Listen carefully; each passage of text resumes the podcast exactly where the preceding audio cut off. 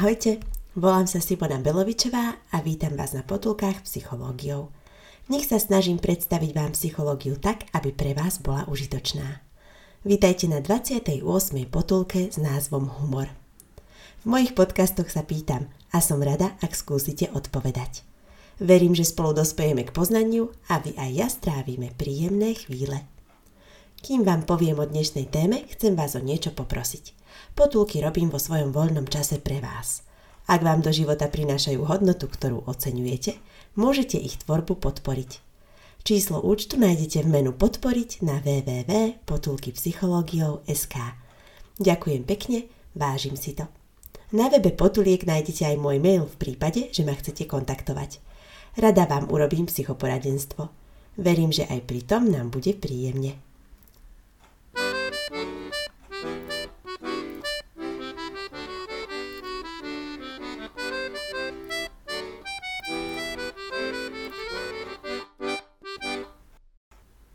Potom, čo som dostala odporúčanie, že by moje potulky zniesli viac humoru, som sa snažila uvoľniť a priniesť vám aj zábavné chvíle.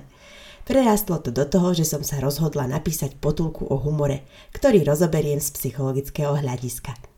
Čo je to humor? Ide o široký pojem, ktorý zahrňa to, čo ľudia povedia alebo urobia a ostatných to rozosmeje a považujú to za vtipné. Humor obsahuje mentálne procesy, ktoré stoja za tvorbou a vnímaním zábavných podnetov a pozitívnu emóciu pobavenia sa na nich, ktorá sa nazýva veselosť. Vnímam to tak, že humor jedného človeka je príčinou veselosti druhého. Vyvodzujem, že aby niekto vedel druhého rozosmiať, musí mať istý stupeň inteligencie. Okrem mentálnej inteligencie myslím aj emočnú a sociálnu inteligenciu, ktorá je potrebná na to, aby svojim humorom nezranil druhého. Pretože humor a výsmech je rozdiel. Humor je smiešný pre obe osoby, výsmech iba pre toho, kto sa vysmieva a je znakom verbálnej agresivity. Ako vravievam, sranda musí byť srandou pre obe strany. A čo čierny humor? Definuje sa ako druh humoru, ktorý sa zaoberá ťažkými témami ako smrť, choroba alebo postihnutie v zábavnom svetle. Výskumnička Willigerová z Viedne zistila, že ľudia, ktorí sa zabávali na čiernom humore vo forme kreslených vtipov, mali vyššiu inteligenciu a menšiu agresivitu. Domnievam sa, že emočne inteligentní ľudia, ktorí vedia kontrolovať svoju agresivitu, sa vedia aj uvoľniť a prežiť emóciu pobavenia pri vtipe. Myslím si, že autor logoterapie Franko mal emočnú inteligenciu vysokú, keďže si napriek väzneniu v koncentračnom tábore dokázal zachovať psychické zdravie. Neskôr vyvinul metódu paradoxnej intencie, ktorú odporúčam pre udržanie nášho psychického zdravia. Používa sa napríklad pri tréme, Viac o tom nájdete v 13. potulke. Metóda paradoxu má skoro 100 rokov. Franko ju vyvinul v roku 1929 a využíva humor v psychologickej praxi. Ak si urobíme srandu z vlastného psychického problému, môžeme prežiť oslobodzujúci seba odstup od úzkosti. Napríklad, ak vás trápi potenie, môžete si povedať Chcem sa potiť ako po olympijskom výkone, Možno sa zbavíte svojej úzkosti tak ako lekár, ktorý mal niekoľko rokov úzkosť z nadmerného potenia. Ak navyše pôjdete skutočne športovať, klobúk dole. Existuje celá škála trápnych situácií, ktoré sa nám môžu stať. Roztvorený rásporok na nohaviciach, rozopnutý gombík na blúzke, Pôjdeme v papučiach do práce, zistíme, že máme odznak od holuba, keď stojíme v rade pri pokladni. Čo trápne sa stalo vám, Možno sa práve teraz na tom smejete. A keď ste uvoľnení, je to najlepšia prevencia úzkosti. Skúste si povedať, čo najtrápnejšie sa vám môže stať dnes. Pečiete koláč? Paradoxná intencia znamená, že si predstavíte, že vám koláč zhorí a bude vhodný do koša. Potom malé ohorenie na kraji vášho kulinárskeho výtvoru bude malina v porovnaní s vašou paradoxnou predstavou koláča čierneho ako noc. V súvislosti s Franklom mi napadá pozoruhodný film Život je krásny, ktorý odporúčam pozrieť si a v ktorom hlavný protagonista využíval humor v krutých podmienkach koncentračného tábora. Humor v rámci odbornej teórie využil aj súčasný uznávaný psychológ Robert Stenberg, ktorého som viackrát citovala, napríklad v 11. potulke o hlúposti s jeho nerovnovážnou teóriou nerozumnosti. Zaoberá sa aj praktickou inteligenciou, ktorá existuje ako vyváženie akademickej a tvorivej inteligencie. Akademická inteligencia je napríklad, ak sa učíte na skúšku. Tvorivá inteligencia, ak si pripravujete odpoveď na otázku, ktorú ste na nej dostali. A praktická inteligencia, ak riešite problém, že ste na skúšku zmeškali autobus.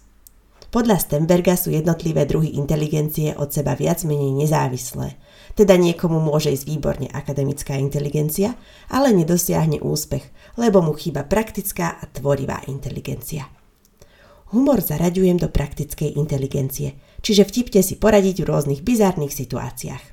Dobrá správa je, že tvorivá aj praktická inteligencia sa dajú rozvíjať. Ako? Exponovaním sa rôznym situáciám a naberaním skúseností v nich. Akademickú inteligenciu trénujeme skôr na zadku, čítaním, čím rozvíjame slovnú zásobu, sústredenie a dozvedáme sa informácie.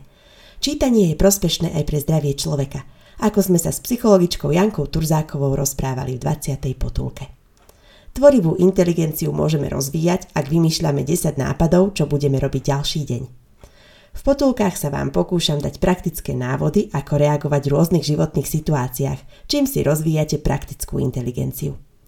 Stenberg uvádza príklad praktickej inteligencie v spojitosti so situáciou, keď mal prednášať, kam sa mu nechcelo ísť. Cestou na miesto prednášky sa dal do reči s taxikárom, ktorý ho viezol a dohodli sa, že taxikár za ňoho odčíta prednášku pred publikom. Stenberg si pritom sadol medzi ostatných ako poslucháč. Svoje vymenené role nevyzradili. Keď taxikár dostal na záver odbornú otázku z publika, na ktorú samozrejme nevedel odpovedať, Tipne sa vynašiel. To je taká ľahká otázka, že na ňu vie odpovedať aj môj taxikár. A ukázal pritom na Stenberga. Nenásilne si urobili z ľudí dobrý deň a vtipne využili humor aj na vážnej akademickej pôde. Taxikár brilantne zakončil svoje vystúpenie, na ktorému síce možno chýbala akademická inteligencia, ale nahradil to praktickou inteligenciou. Pri nej vás situácie nezdolajú, ale vy zdoláte ich. Nad situáciou vládnete aj tak, že si vyberáte činnosti, ktoré vás bavia a prinášajú vám uspokojenie. Koľko je ľudí, toľko chutí, preto nezáleží, či si vyberiete ten alebo onen predmet štúdia, či pracujete na takej alebo onakej pracovnej pozícii, hlavne, že vás to naplňa. Csikszentmihalyi tvrdí, že ľudia prežívajú flow, ak robia to, čo im pôsobí zaujatie a radosť. Sú to pozitívne zážitky plynulého procesu, ktorý okrem výsledkov prináša subjektívne uspokojenie. Sú to zážitky, pri ktorých klavirista nevníma okolie, ale užíva si skladbu, ktorú hrá a vhlbi sa do melódie s pohľadom upretým do neznáma. Alebo športovci prežívajú veľkú radosť, ak sa im podarí športový výkon. Pri flow ľudia prežívajú aj humor a myslím, že je dôležité vedieť sa zasmiať aj sami sebe. Máte to tak v práci aj vy? Ja napríklad pri potulkách prežívam flow, snažím sa o humorné vsúky, keď mením hlasy, alebo naposledy s balónikom, ktorý som fúkala a ukazovala som tak, ako zatočiť s fóbiou. Každý deň je dobré ako korenie do jedla použiť humor. Aj český psycholog Šivohlavý uvádza, aký je dôležitý ako prevencia zachovania nášho psychického zdravia. Ak už prežívate stresovú situáciu a máte negatívne emócie, je podľa mňa neskoro na vtipné v chvíle. Často ani nemáme chuť používať humor. Preto si myslím, že jeho treba používať preventívne, keď sa máme príjemne, aby sme si naplnili psychiku pozitívnym obsahom. A keď prídu ťažké chvíle, prípadne pribúda negatívnych obsahov v psychike človeka, dá sa čerpať z uchovaného. Ako by sme sa najedli preventívne, nie až keď sme hladní. Nasyťme sa preto humorných chvíľ, keď sa dá. Humor je dobré použiť vopred, v súlade s Gringlesovej teóriou proaktívneho zvládania, ktoré sa deje ešte v čase pokoja pred vypuknutím stresovej situácie. Proaktívni ľudia zhromažďujú zdroje, ktoré môžu v čase stresu použiť. Prečo by jedným z nich nemohol byť humor? Gringlesová síce píše o zdrojoch, ako sú vzťahy, informácie a opatrenia, ktoré robíme vopred v pokojnej situácii, ale domnievam sa, že pridať humor do proaktívnych zdrojov je aj v súlade s křivohlavým zdravé. Humor považujem za významný zdroj, ktorý nás uvoľní a rozveselí, čo sú pozitívne emócie. Potom negatívne emócie nemajú takú šancu zdolať vás. Napadá mi, že je to v súlade s teóriou systematickej desenzitizácie, ktorá je o tom, že v našej psychike nemajú šancu byť dva protichodné psychické stavy. Tak nedajme tomu negatívnemu stavu šancu nás premôcť, k čomu nám môže prospieť každodenný humor. Humor je skvelý už len preto, že v nás alebo ľuďoch okolo vyvolá veselosť. Výsmech však určite nielen, že nevyvolá veselosť, ale môže naopak vyvolať smútok. Preto sa ho máme strániť. Čierny humor je dobrý na udržanie priateľnej miery agresivity a urobiť si srandu z vlastného neúspechu pri paradoxnej intencii je znakom zrelej osobnosti.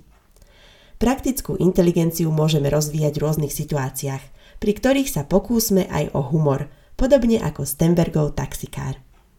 A ak budeme robiť veci s radosťou a zažijeme naplnenie v podobe flow, humor bude prirodzenou súčasťou našich snách. Preto skúsme zažiť, vymyslieť, uskutočniť humorné chvíle preventívne, kým nám je príjemne, aby sme z nich v nepríjemných chvíľach čerpali. Zvažovala som, či vám v potulke u humore poviem vtip. Už som dospela k rozhodnutiu, že nie, lebo žiaden príhodný mi nenapadol, keď mi v tom jedno dievčatko povedalo, aby som vám povedala tento vtip. Idú dve piškóty po ceste a jednu zrazí auto. Druhá jej vraví, čo sa mrvíš? tak vzdávam hold tejto slečne a keďže som sa na ňom tiež zasmiala, možno rozveselil aj vás. A tu mi napadá, ako je dôležité byť s druhými ľuďmi aj pre humor. Druhí ľudia môžu byť významným zdrojom sociálnej opory, napríklad preto, že vám dajú informácie alebo poskytnú emočnú podporu, ale taktiež vás môžu rozveseliť, keď máte negatívnu náladu práve tým, že povedia nejaký vtip alebo urobia niečo úsmevné. Preto buďme s druhými ľuďmi, s takými, ktorým veríme a máme ich radi a nezabúdajme aj my smerovať naše humorné chvíle smerom k ním, možno im tiež tým prospejeme. Majte sa dobre a majte oduševnené chvíle.